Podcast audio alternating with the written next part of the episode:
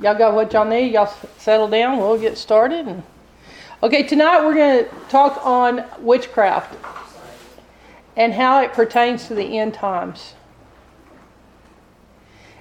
And what I was going to talk about is witchcraft is something that you're just seeing come on everybody. It's just kind of all over the place. And so I was going to talk about something, and in the minute you'll see what I'm talking about. But it's something that happens in the body of Christ that leads to being bewitched.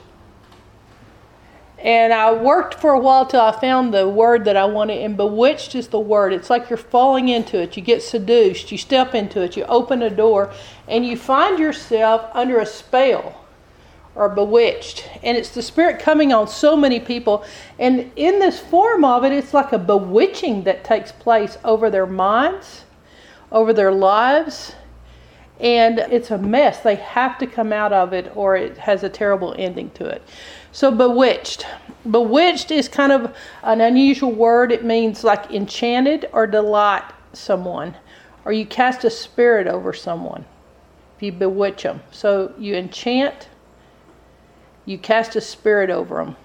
So, the King James Version translates this word as bewitched. One place that I wanted you to look at in your Bible. There's actually two of these. When the scripture talks about being bewitched, can you think of what examples they might use? One's in Acts 8. And it describes the effect that Simon the sorcerer had on the people of Samaria. The Samaritans were bewitched by Simon Magus' powers and activities. They were just caught up into it. It's an excitement, but it has an evil fringe to it. It has a tinge of something not being right. There's something core level that's just not right about this kind of bewitchment. And the Samaritans were caught up. They were overwhelmed with the wonder of his magic spells and gave great credibility to his words because he had great magical capabilities. And we see a lot of that today, that people are caught up in this mysterious, mystic sort of thing that doesn't have to do with the power of God. But the mistake that Simon made was he decided to see if he could mix his magical arts with the supernatural. And that is the worst of all when people take a powerful gift of being filled with the Holy Spirit and they try to mix it with something that has evil in it. And you see the explosion here. Peter doesn't even cut him any slack. He says, I don't know if you can be forgiven. I mean, you see a strong word coming from Peter, but it comes from the word of bewitching. That the guy had that power over people, he used it in the evil form. When he saw what the Holy Spirit did, he immediately was interested in it and he wanted to combine the two. You can't take whatever's wrong with you and try to put the Holy Spirit mixed in with it. You can't mix these two. The other time that it's used, the word bewitch for the Greek word, means under an evil influence or to be charmed by error. That is the last thing you want to do is have yourself charmed by being in error in your interpretation of the scripture. And some people are very caught up in intellectually proud of their thinking. And they know their thinking's not right. They know there's something not quite right about it, but they're still just really caught up in how smart, how savvy, how smooth, how intellectual, but there's just something wrong with what they're saying. It comes in Galatians 3:1. You foolish Galatians, who has bewitched you? Before your very eyes, Jesus Christ was portrayed as crucified. What are you doing? You're going back on what you believed. And tonight, I'm going to tell you hold to what you believe. You must hold it. As the evil comes on the world and as the seducing spirits and the deception comes all over us, you must stay true to the simplicity and the purity of what you learned in Jesus Christ in this scripture, it's the most damaging of what can happen to your faith, and that's you purposely go into some sort of era that makes you change your mind. It's the opposite of truth. Truth completely changes you, but this causes you to go into an era, an evil influence, and you're actually caught up and excited and charmed by it. I would rather use the word excited by the evil in the enchantment of what takes place in it. Now, let me tell you the two verses to use to come out of this or untwist yourself. Because some of you may have been caught up by fancies, just different doctrines that you saw that later you found out, oh, they're not quite right, or you always knew something wasn't quite true with them. They didn't have that ring of truth. Repent of them and stick to truth. Truth is different than anything else. See to it that nobody takes you captive. Colossians 2 8 would be the verse I would give you to come out of it, to repent of ever twisting scripture, of ever getting caught up in error and knowing you were messing with something, dabbling with something, even when it's scriptural doctrines. You can get caught up in doctrines of demons. And what it leads to is what Colossians says it will take you captive. You do not want to go into captivity. That's the purpose of bewitchment. If you fall under the spell of being bewitched by someone who is off doctrinally, you will become captive. 2 Timothy 2:26 is another verse that you can use. They came to their senses and they escaped the snare of the devil, being captive to do his will. So the devil lays that snare, the snare of the fowler, the trap. But if you come to your senses, it's like what we talked about the reality check, where you become loosed from that feeling, loosed from that allurement, you can break that spell off your life. Truth will set you free. If you know the truth, the truth will set you free. Now, what is it that leads us into this bewitchment?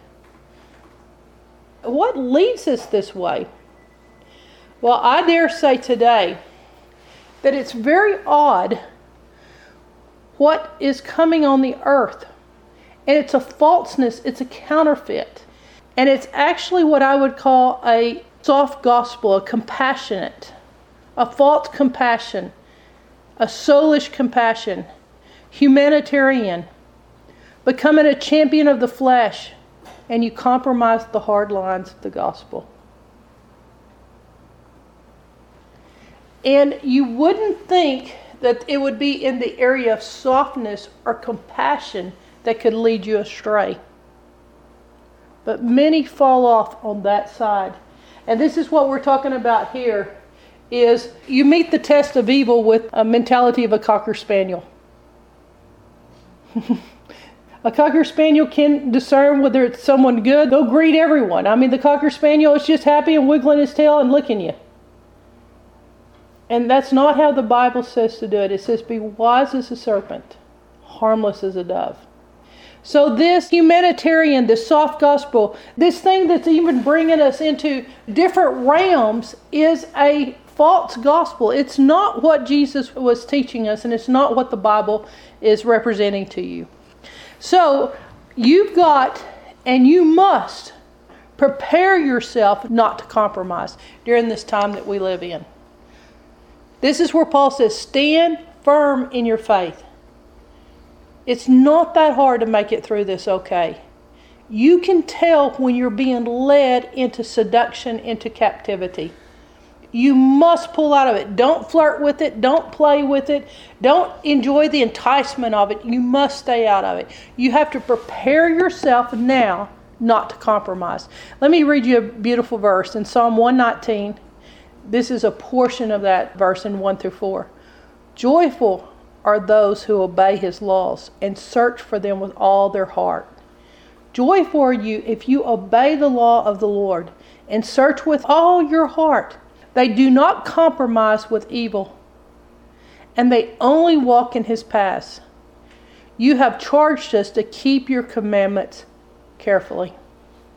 So the Lord has given you the ability to keep his commandments carefully, to not compromise do not compromise with evil.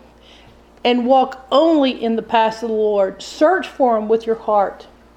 Joyful are those who obey his laws. Joyful are those who obey his laws. Joy is the true key. What the world offers is not joy. And what the world is offering is not true compassion. It's a counterfeit, it's humanitarian, and they do it apart from God. Who would believe that it's in the area of a falseness, in this area of softness, of sympathy, that could cause this much damage? Now, I've seen little pieces of this, but never is it parading like this in the street. So don't hold to Scripture, even subconsciously. Don't hold to something where deep inside you feel like you have more compassion in you than God does. That you're more compassionate towards people than God is. It's the wrong spirit. For God is love and we wouldn't even know what compassion or love is apart from Him.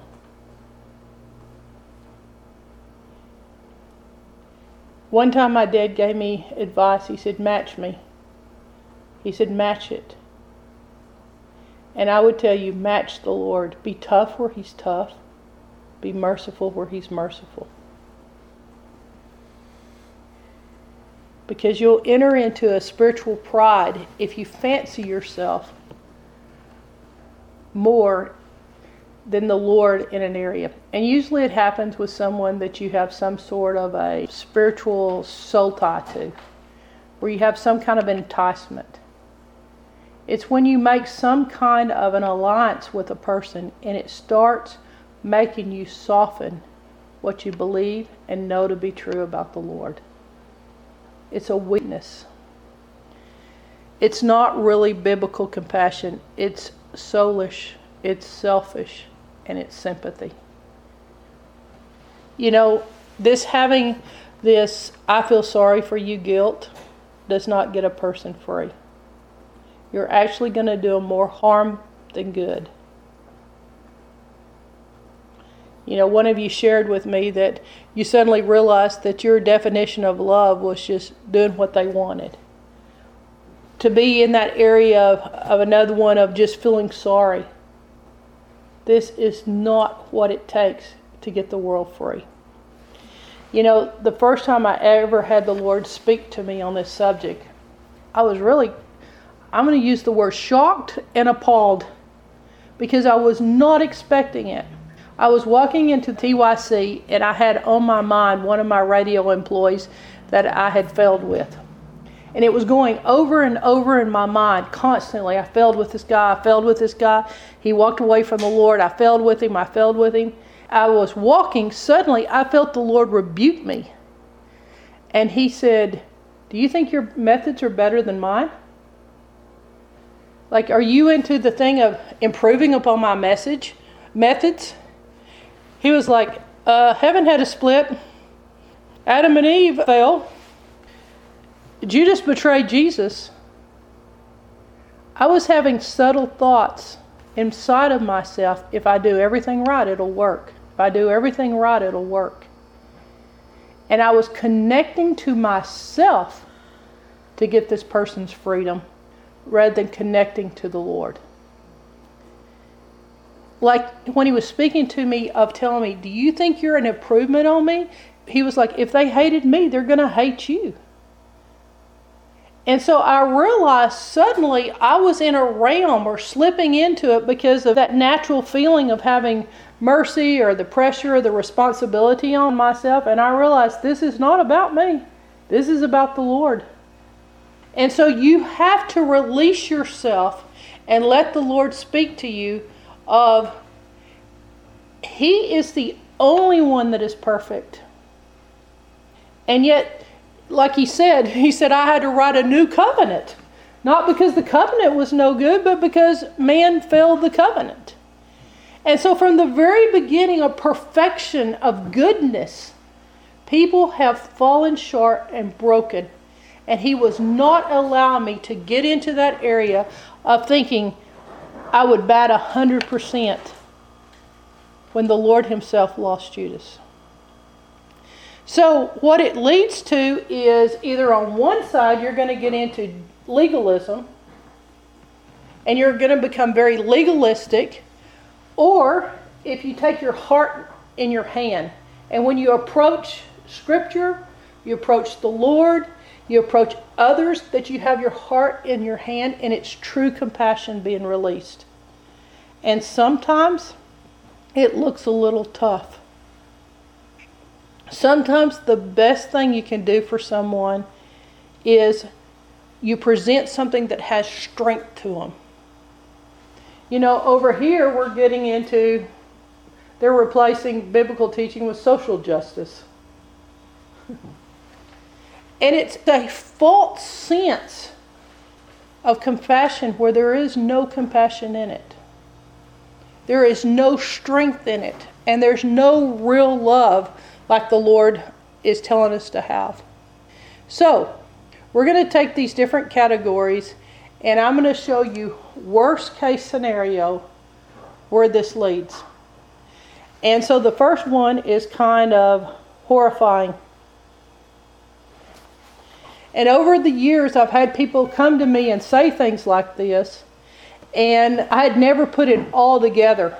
Like, put this all in one Bible study so that you could see it in one place. But as the days are growing tougher, as these days are growing, where literally the spirit of witchcraft is coming on the earth, I want you to see the horror of where it leads.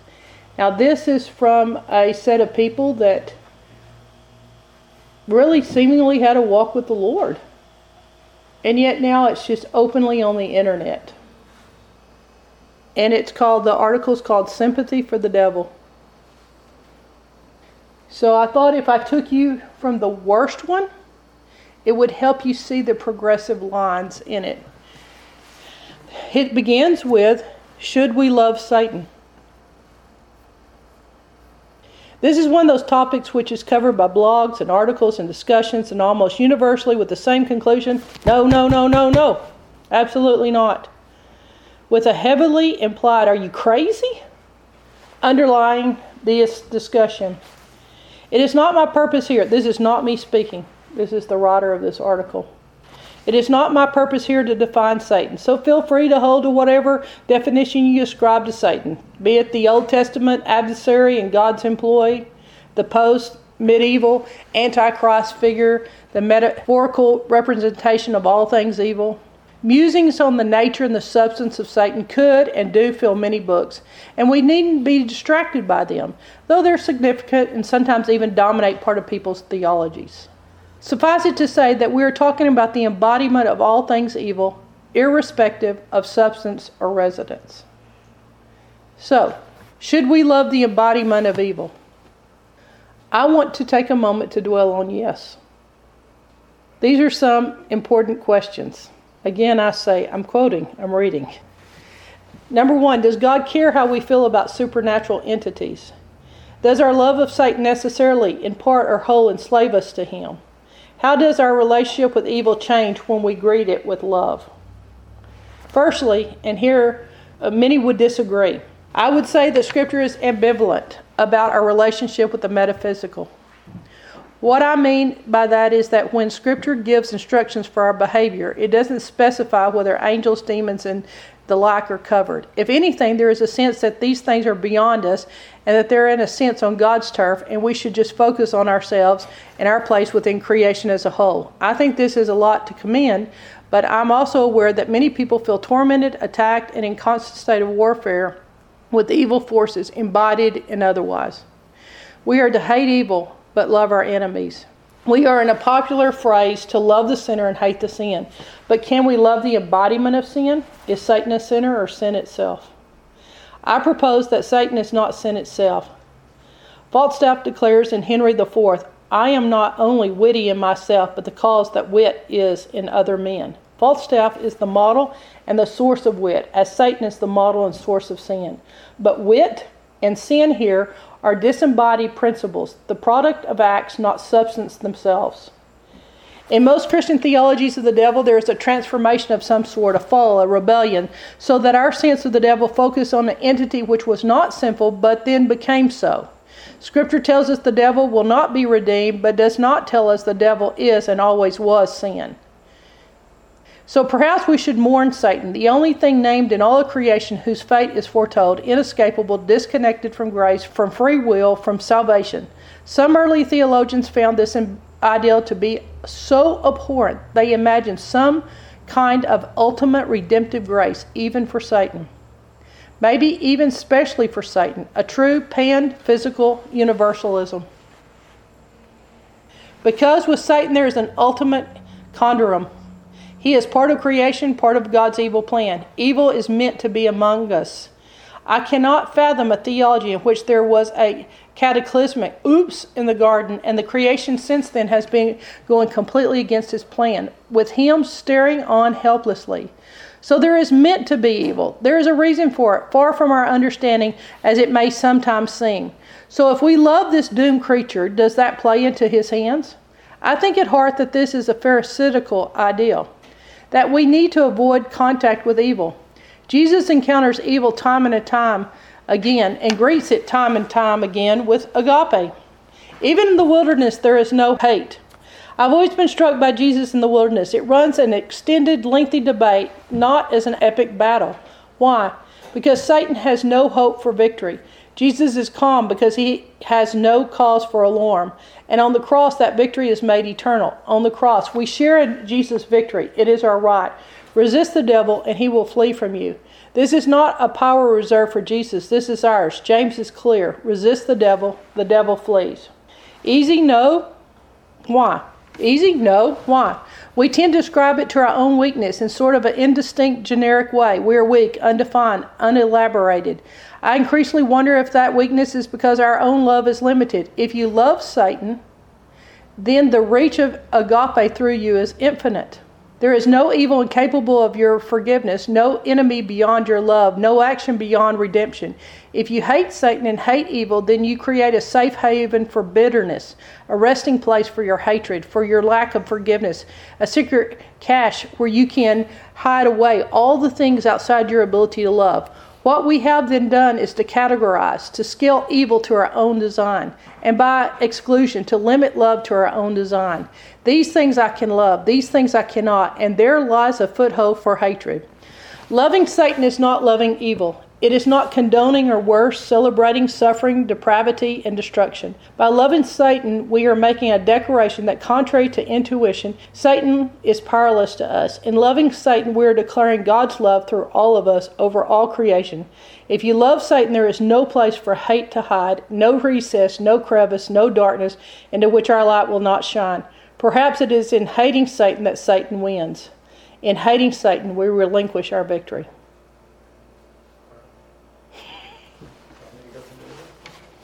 Wow. It almost felt blasphemous to even say these words. Mm-hmm. Josh Watson. And it's a John Watson. And it's on a website.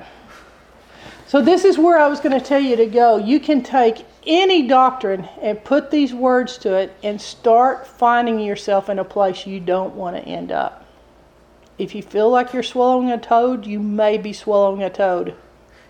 So that's where I was going to tell you from the strongest of terms, you must reject this concept of making any kind of alliance with evil.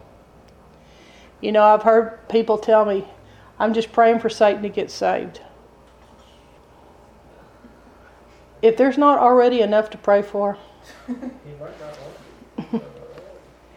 Okay. So I took you to a very extreme viewpoint, but it's not becoming extreme anymore if you look at who it is. If you look at whose website this is on. But I'm showing you this to show how it's moving on us. The same thing is true when we move in of different things the enemy has talked us into doing. The next one I'm going to bring up is Judas. And I want to study him in context of this sort of movement. There's a funny thing with Judas that's different about him than anyone else. And it's how the Bible will deal with him, and we'll go over this part of the verse because this is what I want to center in. But there's a difference between Judas and Peter. And I want you to make the distinction. Because if you don't, it's where the witchcraft starts pouring down on people. That's where the thing with Satan, I don't even have words for what that guy's opening up to himself. So, I want us to think about our group. Can you think about over time with the Crosslines group? There'll be someone in our group who we just suddenly we just get done with that person. they've manipulated, they've lied, they were disloyal, they exasperated everyone's mercy. And as it's known about our group, we will take in anybody. I mean, you can have some of the most unusual things in your past, and we will love you through them. But there's a certain amount of manipulation that comes in, or lying, our exasperation, our lack of repentance, that makes our group suddenly go, uh, we're done with you. Like, until you get something right with God, we can't do anything more to help you. Now, other people will come in and rescue that person and lift them up and have mercy on them and, and start the whole thing until you look over there and their whole group is falling apart. But this happens in the area of not just normally a spirit, but when it involves witchcraft control, when it involves the bewitchment, when it involves an enchantment, when it involves a spell over someone where your will becomes captive. And there's certain people that can use manipulation even as a passive they can use manipulation. Some people are overt aggressive manipulators, but they can use it in such a way they keep someone always under their spell, under their manipulation. So you're going to feel the same feeling in how the disciples were. If you didn't guess it, they were done with Judas. The way they speak about Judas, there is no compassion with them. It has been trampled on. He has trampled their hearts to pieces. They're done with it. I think part of it they felt terrible because they didn't spot it in him to begin with. But you can sense this over the next group who, like us, they'd had it with this character or his lack of character. So in John 13 27, I would say that the problem with Judas is he did it in the presence of Jesus. In 27, it says, Jesus said, It is whom I shall give a piece of bread when I have dipped it. And having dipped it, he gave it to Judas Iscariot. And immediately after the communion, Satan entered him. And he watched him leave the Last Supper fully engulfed in a spirit of treason. Fully engulfed in a spirit of treason. What's odd about this spirit is once it's happened, you almost can't quit talking about it. There's someone right now that on the national stage of leadership and he got betrayed and he can't quit mentioning it because once that betrayal takes place you're just you don't have words because they came in so close. The rise and fall of judas iscariot the spiritual forefather of benedict arnold like the ultimate traitor. Think of someone who did you dirty who pretended. Judas seemed motivated if Jesus established his kingdom that he would be, say, Uh, in a position, probably treasurer. he would have an important position. But when Jesus repeatedly refused to become a political Messiah, Judas turned against him. Judas wanted to run things, or at least he wanted to benefit by them. He wanted to, you know, have his treasury going on. And I think it's odd about people because Judas is an odd guy there are people that are so controlling and they have such a spirit of control, they will tell you what to do. And if you don't take their advice, they take it personally. It's like a personal affront. And Judas was that type that he so had it made out in his mind how it was supposed to be that he could not live with it. This is the same thing that we find that I'd never seen this before in a friend of my brother's. And the guy just made a suggestion to him. And when he didn't take that piece of advice, you would think it was the ultimate break in loyalty. And you see this here that Judas just can't make peace with it. So in John 17, verse 12, Jesus, in reference to Judas Iscariot, says this of all his disciples. And it's very unusual because this is the word that I want you to pick up on. None of them have been lost. Not one disciple that I've been given has been lost. Now, this is called Jesus' priestly prayer, and he's praying to God and he's thanking the Father that he was able to take care of all these guys, their families, and he says, Everything you gave to me, God, I'm giving back to you. And not one of them were lost. But then he makes an exception clause. But listen to the words except the son of perdition. Now, what does perdition mean?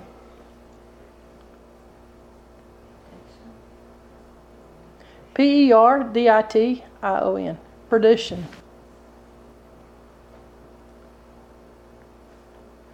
Jesus mentions that you kept them protected and kept them safe so that none of them were lost except the son of perdition. And what does perdition mean? The Latin root, perdere, means to do away with, destroy, lose, throw away, squander, or spiritually. The condition of damnation, spiritual ruin, state of souls in hell. That is, the one who is already damned to this state. Wow, what a word. No wonder we don't use it often. The phrase simply means a man doomed to destruction. The person is in an unredeemable state. Someone who actually is damned while he is still alive. Now, these are words that man has come up with that, that it means.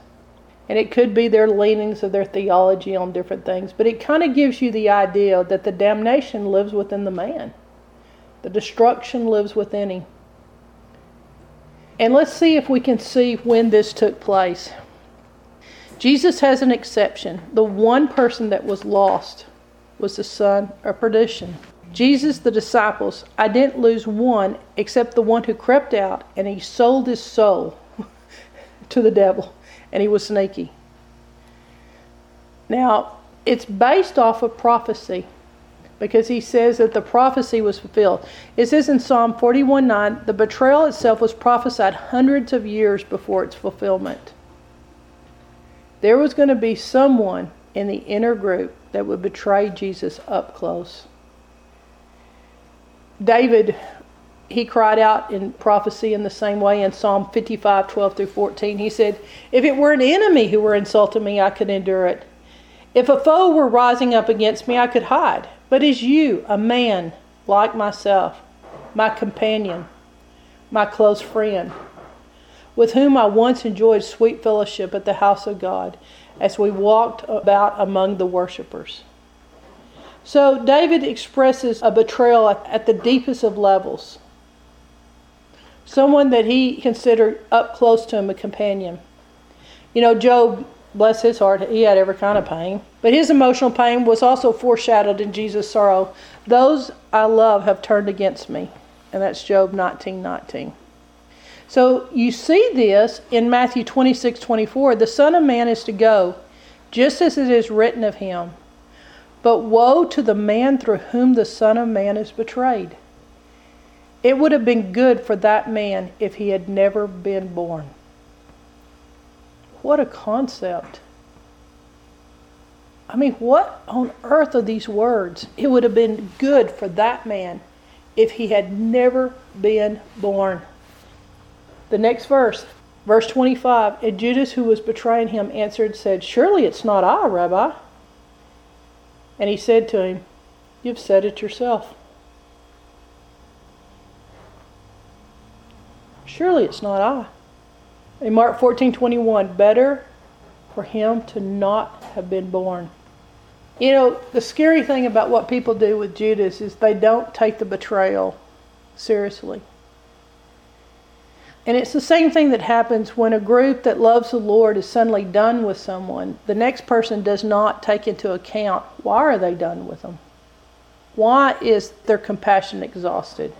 Because I'm talking about where you extend true fellowship with them, true compassion. And you see different versions of this, but if you ever get a chance to read Don Richardson's book, Peace Child, he tells about where he went to an island in the Pacific. He worked forever to learn the language and to win these natives to the Lord.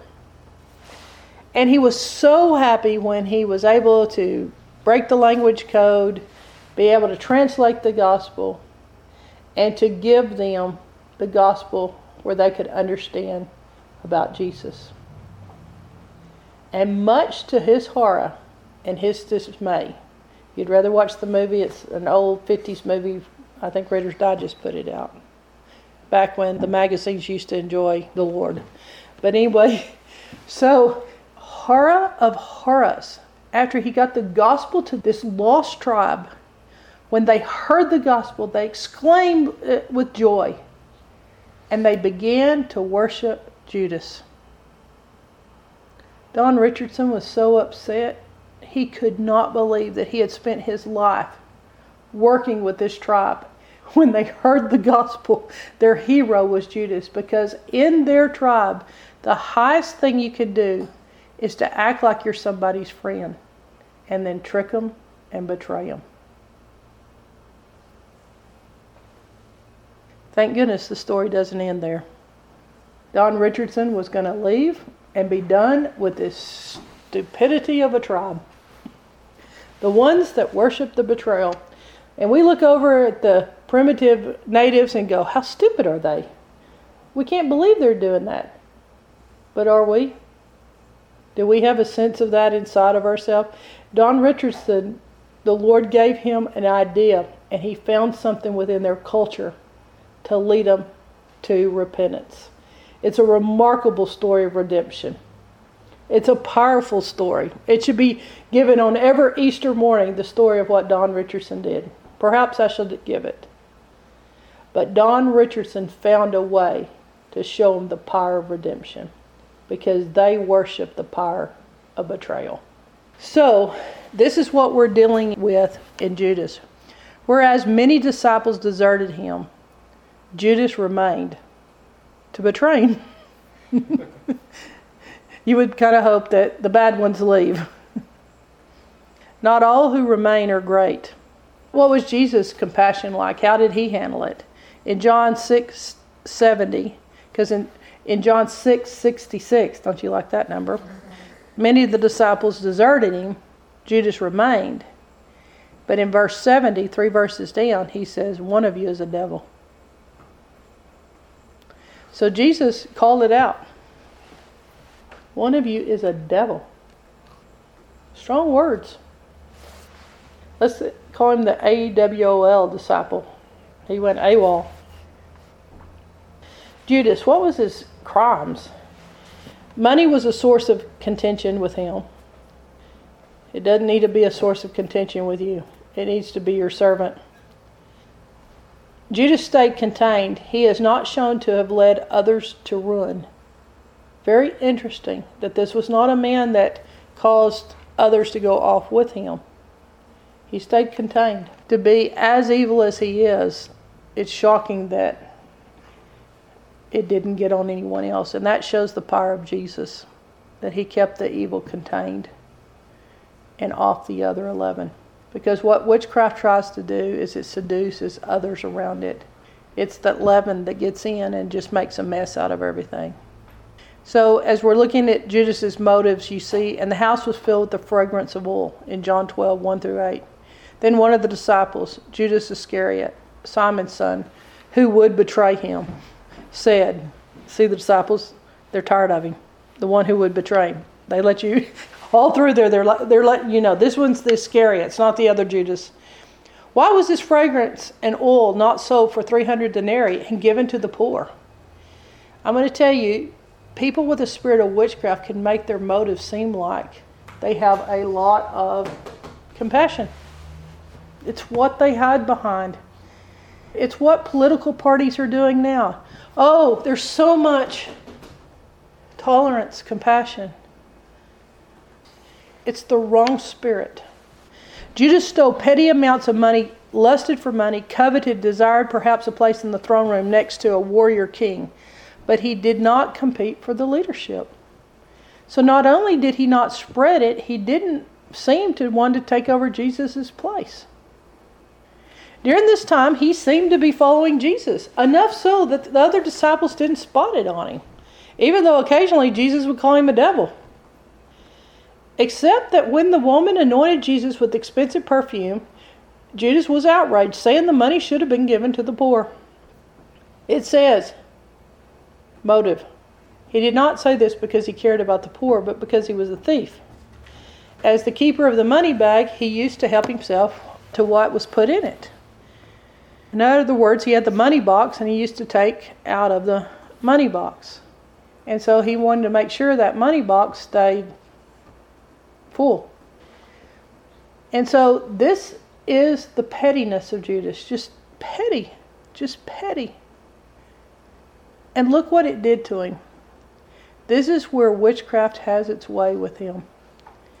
In Luke 22 3, we enter now in to the possession. We see that Satan entered into Judas before Judas went to see the chief priest and set things up to betray Jesus. In Luke 22 3, and Satan entered Judas. This is what bewitchment does it enters you, it's a spirit that gets inside of you. Satan possessed Judas. That's a horrible thing to think that Satan can enter a person's body. As soon as Judas took the bread, Satan entered into him. So Jesus said to him, What you're about to do, do quickly. John 13, 27. The possession of witchcraft. This is what witchcraft is ultimately trying to do to you possess you, own you, captive.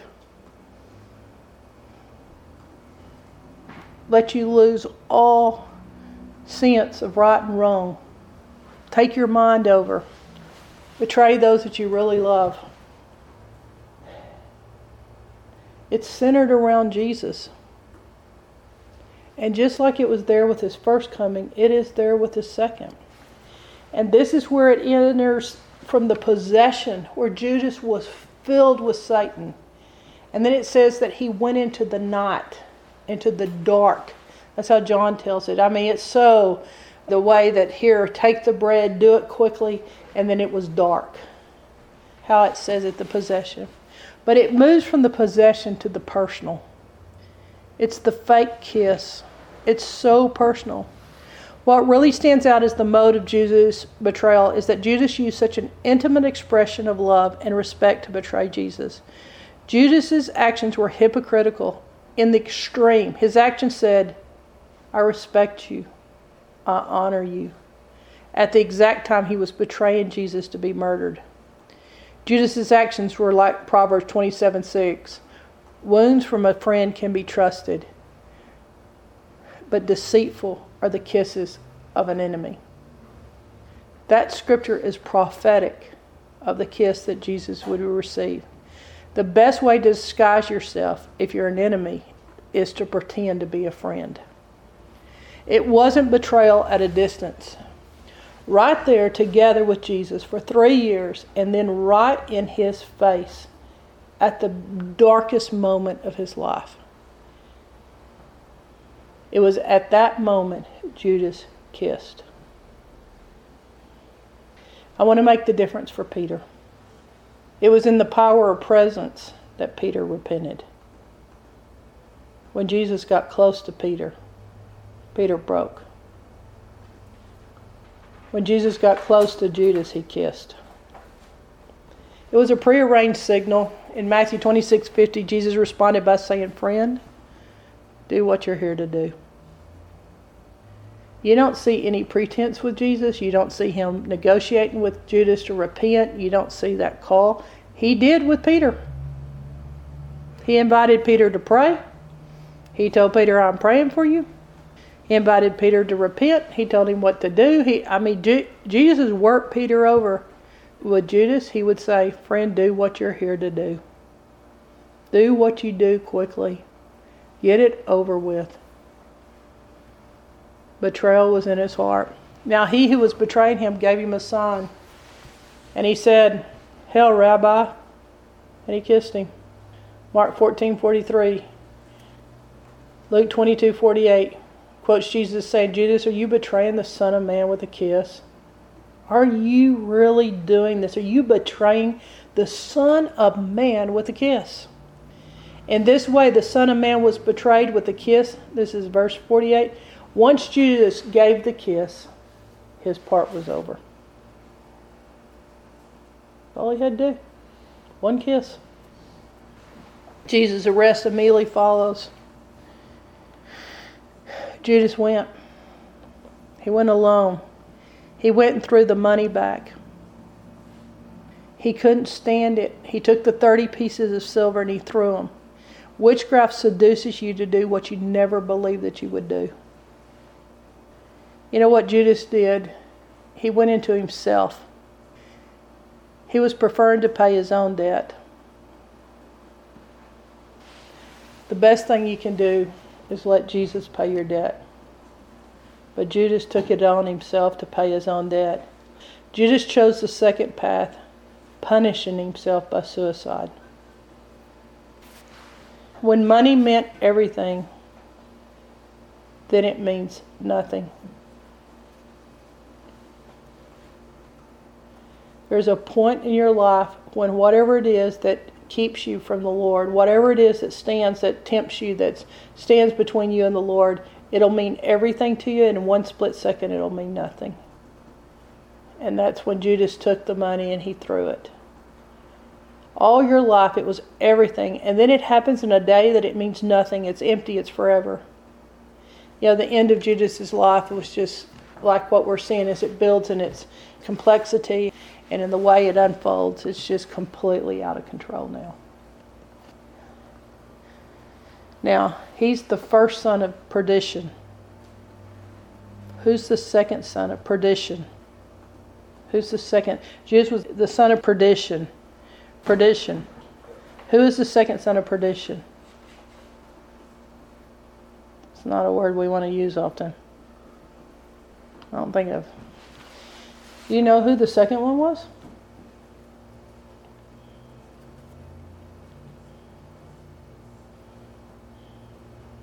Choose one more time.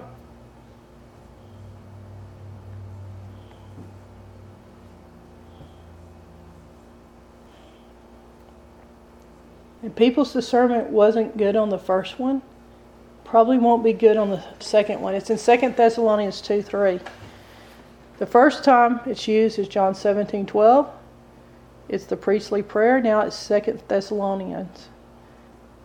The son of perdition will appear good to the extent that the unwary will be deceived into thinking he is even from God or the second coming of Christ. He will pretend to be religious, but will appear to be the Superman everyone is desperate for. Many will follow this figure straight into eternal damnation, but everyone has a choice. The Bible describes the behavior of the one who worships Jesus Christ. Take heed of 1 1 John 4 1 and test the spirits. You must. You must be able to recognize the spirit. So, called the son of perdition in 2 Thessalonians 2 9. It tells us more about it in Revelation 13. And they worshiped the dragon who gave unto them the beast. And they worshiped the beast and said, Who's like the beast? Who is able to make war with him? And there was given to him a mouth speaking great things and blasphemies, and power was given to him to continue 42 months. And he opened his mouth in blasphemy against God to blaspheme his name and his tabernacle and them that dwell in heaven. And it was given to him to make war with the saints and to overcome them. And power was given to him over all the kindreds and tongues and nations. And all that dwell upon the earth shall worship him, whose names are not written in the Lamb's book of life, slain from the foundation of the world. This one will be worshiped by everyone in the world. except.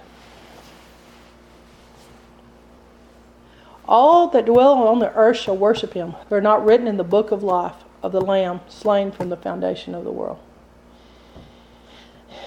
And this is where I would say we have to be careful because so many people are downplaying the mark of the beast. I heard a guy who I changed churches at this point when he said that the mark of the beast was not literal. He defined the mark of the beast as just not asking Jesus into your heart. And I'm like 2,000 years before it happens. It is explained there will be a mark, and it will cause everyone to be caught up in a system and taken captive.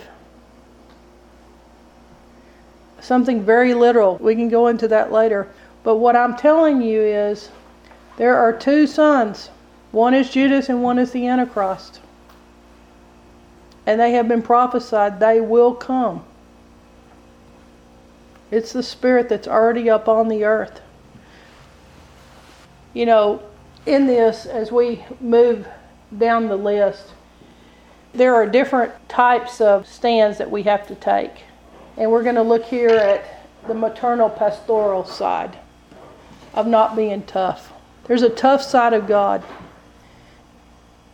Not having the Lord's discernment. Sometimes you accept people's tears without repentance actions without genuineness.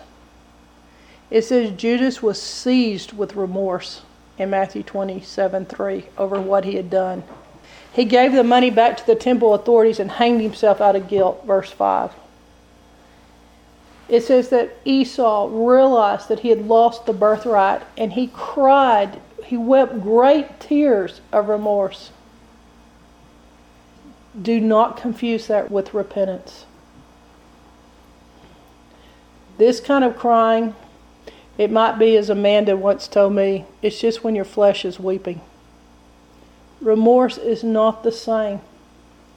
And there's this false sense of what we're talking about here of a maternal or a pastoral love where there it's a false sense where they're not willing to take the tough side of love. You know, I know when mom was first teaching, she adamantly taught a lesson on God does not test. And it put her in some quandaries. And so I came back and I told mom, I said, let's redo this lesson because this is where we're putting our footprint down. We're going to say how God does not test with evil, but how He does test completely with a lot of fun with those who belong to Him. So, how God does test and how God does not test with evil. So, God does not test you with evil. That's what James says. But does He test you? You better believe it. So, I moved it back a notch, refined it, because we can get even into defending God to the point that we move into something, even universalism You know, universalism comes a lot of times with the difficulty of the burden of evangelism. Universalism. It's in this ideal here of being afraid of the tough love of the Lord. It's only taking that one side of Jesus where he picked up the lambs and carried them on his shoulder, but not the one where he picked up the whip. You've got to marry inside of you mercy and truth. If you're going to move into leadership, you've got to have the strength. In universalism, it's a fear.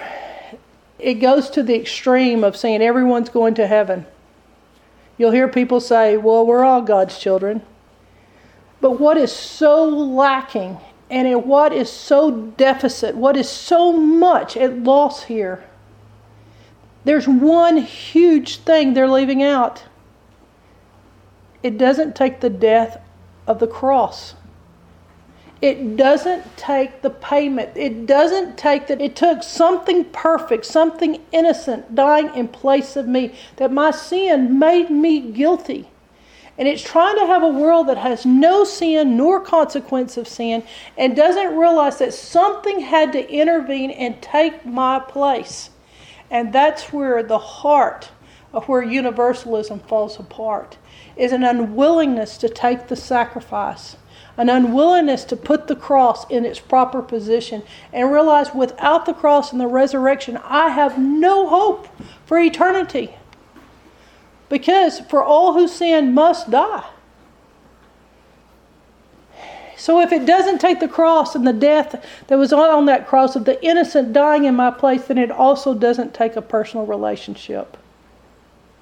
And that, my friend, is where it falls apart. It doesn't take the personal responsibility that you must share your faith. And if you don't, it must be balanced with Ezekiel 3:18 that says, "When I say unto the wicked, thou shalt surely die, and you don't give him a warning, nor speak to warn the wicked from his wicked way to save his life. You warn the wicked in order to save his life. The same wicked man shall die in his iniquity, but his blood I shall require from your hands. Universalism says that there's no blood on them, and you sure never hear them saying that there's blood on you for not warning them. It takes the dual, it takes the double responsibility that perhaps why that 15 year old in another country wherever you're going to place the age of accountability, doesn't know the gospel is because most Christians don't take the responsibility to share their faith. Most are not sold out. Most have not made it a priority to preach the gospel and to preach the cross. Oh, there's falseness here. There, everything from all the movie stars and celebrities being in heaven to your favorite person that whether they've never known Christ to Hitler being in heaven. But there's an unwillingness to go there, the false sympathy of the maternal, the pastors who won't discipline their people, who won't give accountability, but won't preach anything but encouragement and mercy. Those who run from the harder scriptures in the Bible, the bunny rabbits, the avoidance of the unpleasant that's where we have people that refuse to look at anything tough. They're like, don't give me that. I don't want to hear that verse.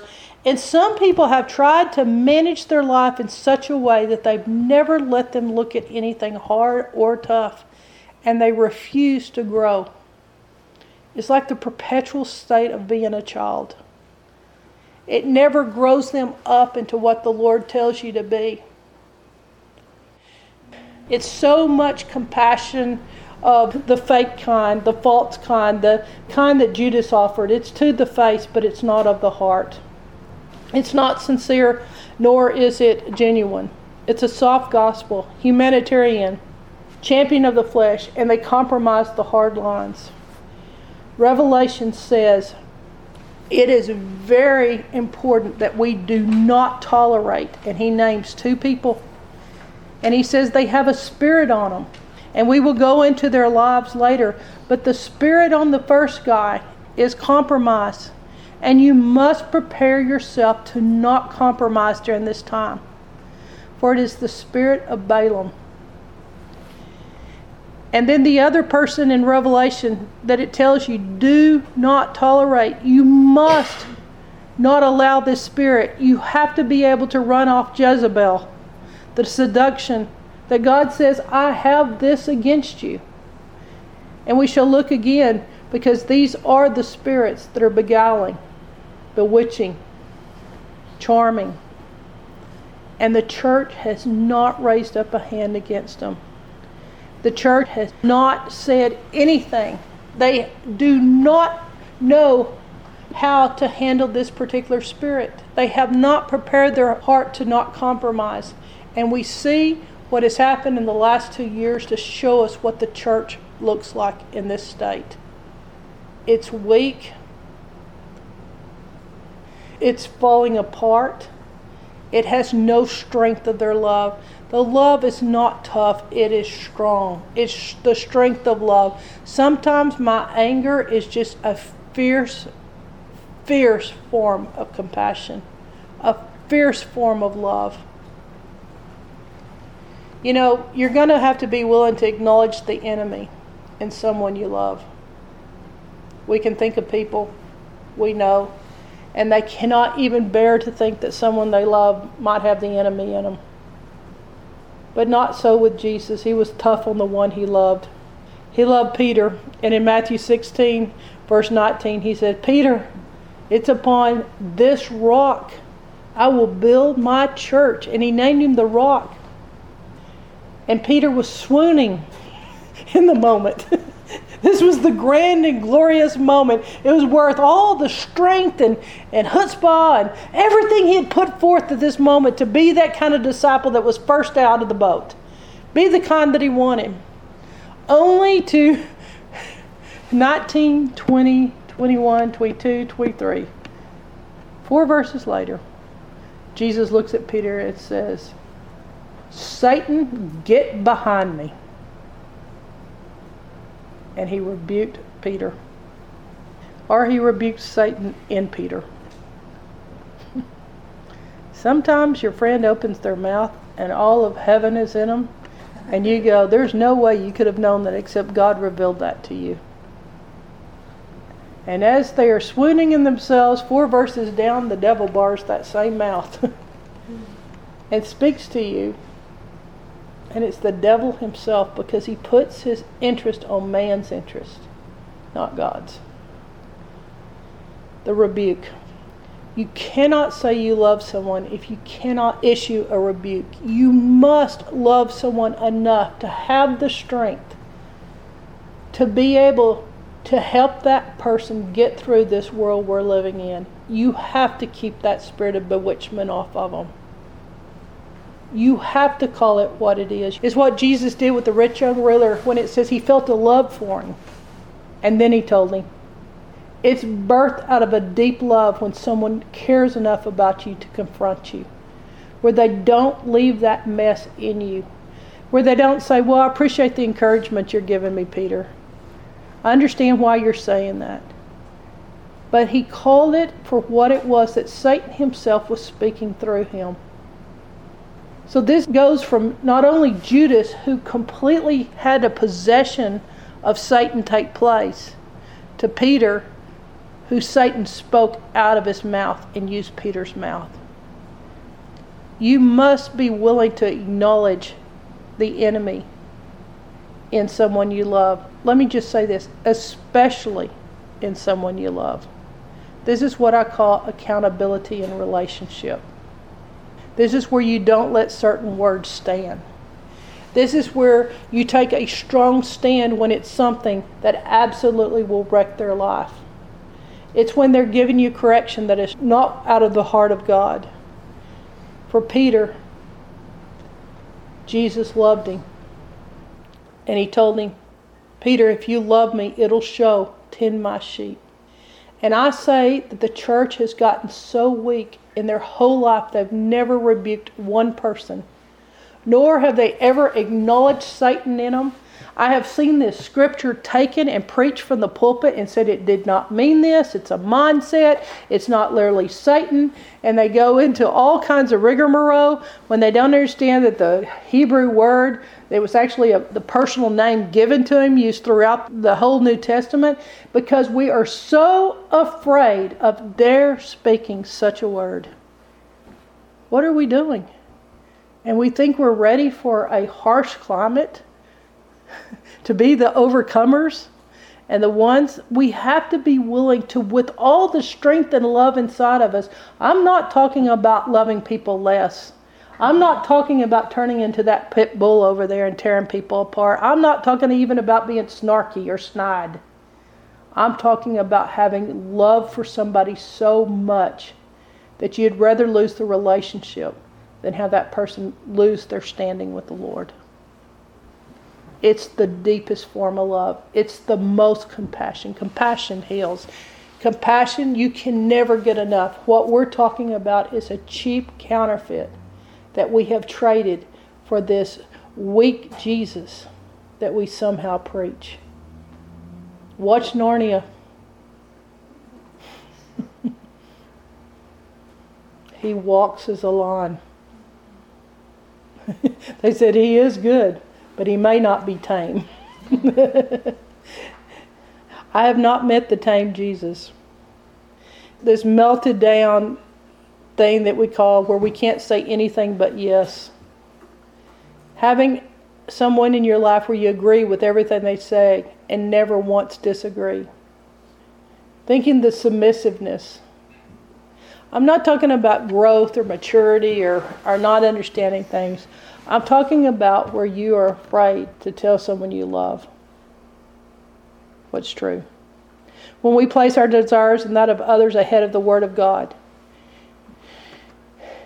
In Acts 5 4, the death in the church occurred because of this. It says, While it remained unsold, did it not remain your own? And after it was sold, was it not at your disposal? Why is it that you have contrived this deed in your heart? You have not lied to men, but to God. And this is the spirit. This is the compromise. This is what we call submission. This is what we have said. Oh, this is the role that we must have. We, thou shalt not be unchristian and violate this rule or this role. And they buried him. When something doesn't feel right, you're dealing with the spirit of compromise, which leads to the betrayal, which leads to that spirit of witchcraft and possession taking over. So, I would tell you to take seriously when Jesus, the Prince of Peace, the lover of our soul, the one that carries the sheep and the lamb on his shoulders, who takes the prodigal back, there are some scriptures that he tells you that you must adhere to. One of them he tells you in Matthew 7 6, don't cast your pearls before pigs. He's not talking about pigs here, he's talking about people pigs. There's some things that have value that there are some that do not understand value. And then he talks about in Matthew 18 17, when someone sins, go to him privately and try to win your brother. Every time it says, win your brother. And then it says, if they don't listen, take a someone with you. And maybe they'll listen to the two of you and win your brother. But if they don't listen, then tell it to the believers, the strong believers, the ones that are two or three assembled in together that love that person.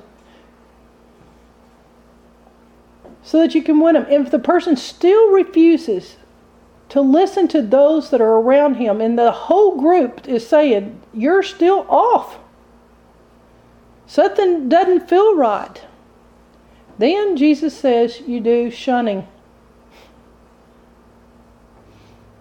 And he put it in the worst, ugliest terms you could possibly say. He says, treat that person like you don't know them, like they're a Gentile. Then he goes, okay, you don't quite get that. Treat them like they're an IRS agent.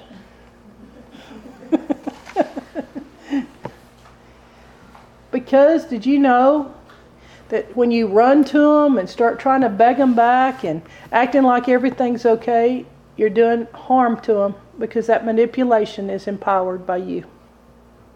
When you run and just compassionately just, oh, please, please, please, we beg you, you're doing opposite than what the Lord said to do. Now, if you've never ever said anything to them, that's different. Then you're in trouble. So tonight, I wanted you to see that it's like we have a church, but they have no bones in them. It's just like a bag of flesh with fat a few organs in there, but there's no bone structure. And you've got to have that strength that where love has that ability to carry your frame and to carry others, that you have that strength that you need of the Lord. To not enter into a witchcraft spirit where you're lying to yourself and you're telling yourself you're Jesus. And you're actually like that angel of light that appears to deceive people it's a false gospel. And said to you is who has bewitched you? You've lost your mind. You started out right. Who's taken you captive? Don't mix the supernatural power you have with the authority of the believer and the supernatural gifts and mix it with something magical and charming and, and someone that doesn't have it right and they're mixing everything inside of them these two do not, cannot, must not mix. For this is that spirit that's coming on the earth, and it's meant to seduce.